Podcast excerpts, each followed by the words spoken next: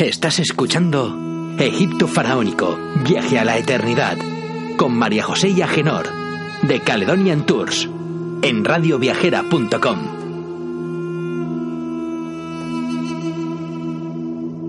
Egipto Faraónico, Viaje a la Eternidad, el programa para los amantes de los viajes, en Radio Viajera.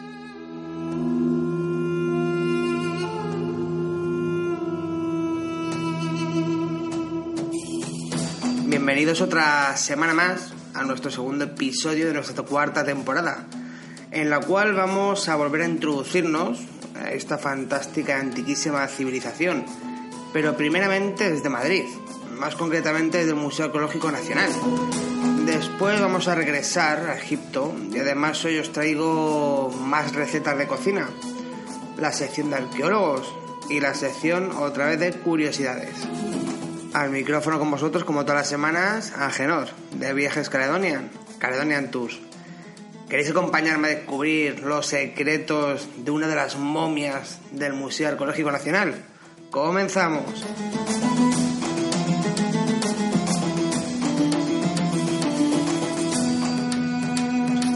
Hoy nos adentraremos en el Antiguo Egipto, pero vamos a hacerlo desde dentro del Museo Arqueológico Nacional de Madrid. Eh, dentro de su magnífica colección encontramos unas momias, pero como no, nos vamos a centrar en una en concreto. Una momia que ingresó en la colección egipcia del Museo Arqueológico Nacional en el año 1925, debido pues, a una donación de Ignacio Bower, el cual a su vez le había adquirido al Museo del Cairo. Esta momia en un principio eh, se clasificó como la momia de una mujer eh, por entonces director del museo, José Ramón de Mélida. Esta momia iba a ir eh, acompañada de cinco cartonajes dorados, cubiertos de inscripciones e imágenes religiosas, entre los cuales se hallaba la máscara mortuoria. Fue llevada, como no, junto con otras tres al hospital universitario, Quirón Salud. Y esto fue la noche del domingo 6 de junio de 2016. Allí le esperaba un equipo médico que iba a examinar a los cuatro pacientes y para ello tendrían solamente 15 horas.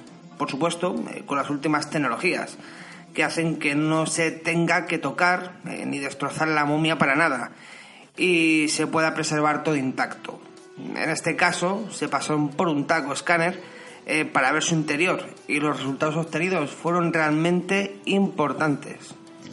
Pues mirad, eh, se descubrió que la supuesta momia de mujer era en realidad la momia de un sacerdote egipcio llamado Nespamedu, un sacerdote que vivió en época tolemaica, entre el 300 y el 200 a.C., hace unos 2000 años, y que, pues bueno, ejerció eh, sus funciones en el sanatorium de Imhotep, Asclepio, en Sarapeum de Saqqara, Memphis o en Alejandría. Se sabe también que llegó a ser un médico del monarca.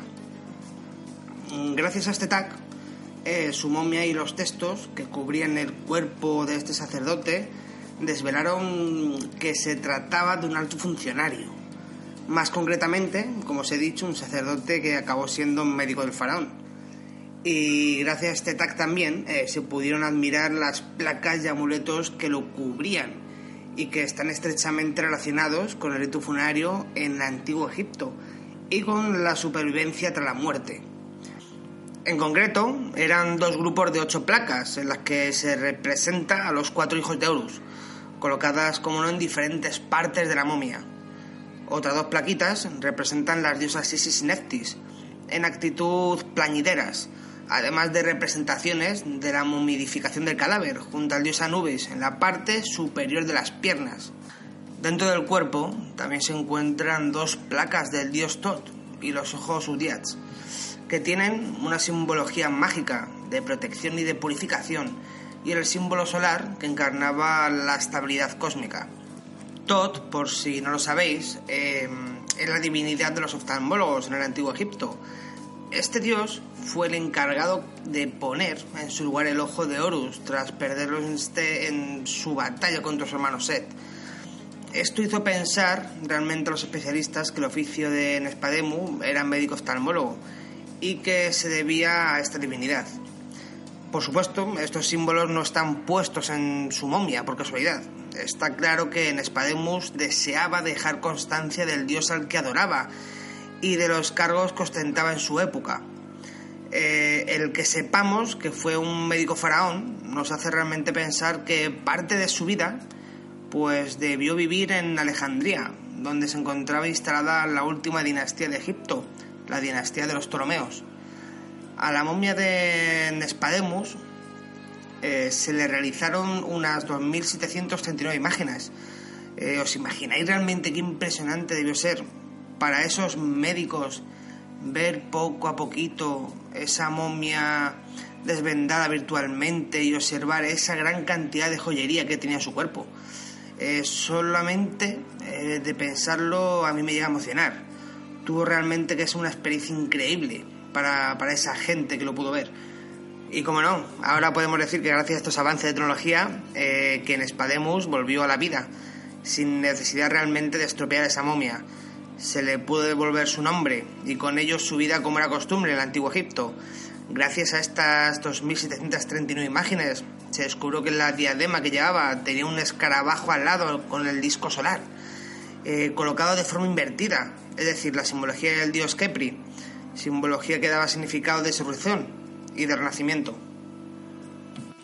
Otra joya que Nespamedu portaba era un collar uset, muy característico realmente en la joyería egipcia y normalmente con dos cabezas de halcón que se apoyaban en los hombros o con broches semicirculares y un contrapeso en la espalda. También gracias a esto se sabe que en el templo en el que Nespamedu atendía a los enfermos se llegaba a llevar a cabo la formación de los médicos y sacerdotes. Como ya os hemos contado en nuestras temporadas anteriores, se construyó y se erigió una capilla en honor a Inhotep, ya que Inhotep, eh, como recordaréis, no fue solo el arquitecto encargado de la construcción de las pirámides escalonadas, sino que con él eh, comenzó la medicina como se conoce a día de hoy y fue considerado un dios en su época. Esa capilla realmente está dedicada a la sanación y hasta ella se desplazaban miles de personas procedentes de los lugares más remotos de Egipto y en busca de una curación milagrosa.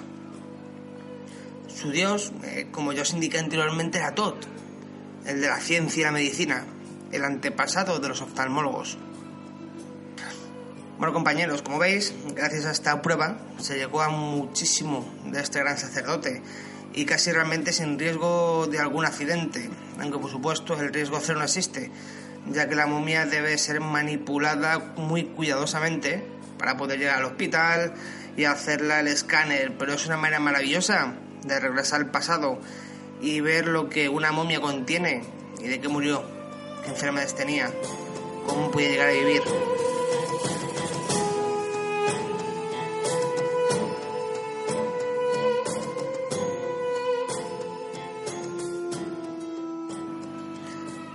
podéis ver el rostro real de este sacerdote en internet, ya que hicieron una reconstrucción de él y fue presentado por el Museo Arqueológico Nacional. A mí me parece una cosa muy interesante la vida de este hombre. Eh, eh, ¿Os imagináis realmente cómo debe de ser? Eh, la de muchas otras momias y más en el propio Egipto, faraones, reinas. Pues chicos, animaros, viajar con nosotros a Egipto para que podáis descubrir muchas historias más y muy interesantes. Eso lo voy a asegurar yo. Si queréis más información o viajar con nosotros, mandadnos un mail a Y bueno, ¿qué os parece si ahora pasamos a nuestra sección de arqueólogos? Hoy vamos a hablaros un poquito de Flinders Petrie.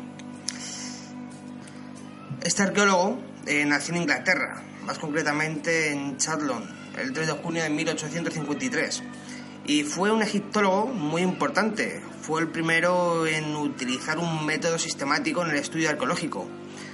Williams ocupó la primera cátedra de egiptología en el Reino Unido y fue, como no, el encargado de realizar excavaciones en zonas de Egipto tan importantes y de tanto interés arqueológico como Naucratis, Tanis, Ávidos y Amarna. Este arqueólogo británico descubrió la estela de Merembetá, y este descubrimiento es considerado por muchos como el más importante de la vida de Petri. Petri murió en Jerusalén el 28 de julio de 1942.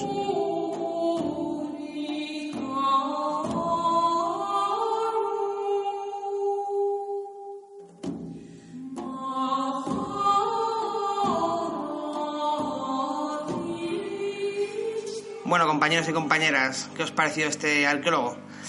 ¿Sabéis algo sobre la estela de Berempetá? Si os animáis a contarnos algo sobre este tema, podéis enviarnos un mail a info.com. Seguramente que en algún episodio de los siguientes que tengamos, algo, algo de, de información os vamos a dar sobre esta estela. Y bueno, ahora ya es hora, como todas las semanas, de que pasemos a nuestra sección de recetas egipcias estas recetas que hacemos que sean tan deliciosas y seguro que gustan tanto. Hoy, de primero, de primer plato, ¿no? Como se dice, hoy os traigo el bazo de cordero, que los ingredientes para esta receta que necesitamos son el bazo de cordero, sal, pimiento, una cebolla y fumito de limón, un limón. Para prepararlo todo, vamos a lavar con harina el bazo añadimos las especias, las dejamos reposar durante media hora, cubrimos el bazo con agua y añadimos las rodajas de cebolla y lo cocemos todo muy bien. Cuando esté hecho, lo quitamos todo del fuego, le echamos la sal y el limón y lo asamos o freímos, eso depende de lo que queréis hacerlo vosotros, en aceite caliente. Al terminar todo el proceso, lo servimos con limón y perejil y ya lo tenemos acabado. Ya sabéis que el tiempo de preparación más o menos será unos 40 a 50 minutos. Y el tiempo de la cocción más o menos es de unos 20 minutos.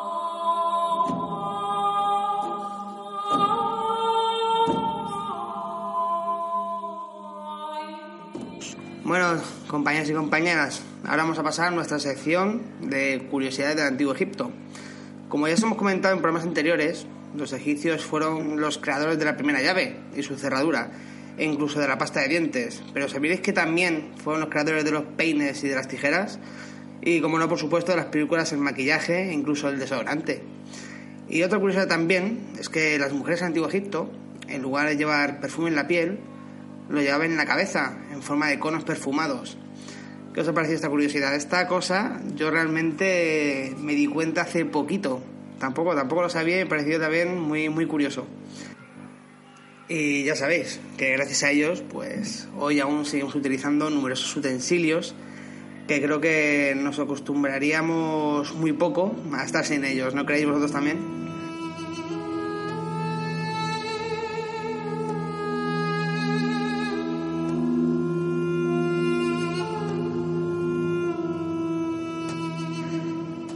Pues bueno, queridos oyentes, otra semana más. Vamos a llegar al final de nuestro programa, de este segundo programa, de esta cuarta temporada de Egipto Faraónico. Os recuerdo de nuevo nuestra dirección de mail info.caledoniantour.com, perdonar, info.caledoniantour.com, por si, como no queréis viajar con nosotros o contarnos vuestra opinión sobre la receta, las curiosidades o nuestro descubridor de hoy. Informaros también que disponemos de nuevo eh, de tours a Egipto, por todo Egipto, con todo incluido y tours especializados, incluidos para egiptólogos.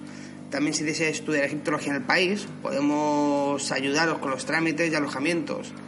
No los penséis más y animaros a viajar con nosotros. Egipto realmente es un país hermoso y si viajáis con nosotros además conoceréis de primera mano todas las maravillas posibles de esta magnífica cultura antigua y muchas interesantísimas historias sobre los faraones y su gente. Deciros como el programa anterior eh, que sí que me gustaría hacer una sección nueva en cada programa con historias vuestras. Os lo voy a repetir todos los programas. Me gustaría que me mandarais eh, cosas que queréis ver en Egipto, si queréis viajar o cosas interesantes ¿no? y curiosas que os hayan pasado en este lugar tan maravilloso ¿no? que es Egipto. Ya sabéis que nos lo tenéis que mandar a info.caledoniantour.com Así también podemos charlar un poquillo entre nosotros. Pues bueno compañeros, os esperamos la semana que viene en nuestro tercer programa de esta cuarta temporada. Gracias por acompañarnos en este viaje y hasta la semana que viene.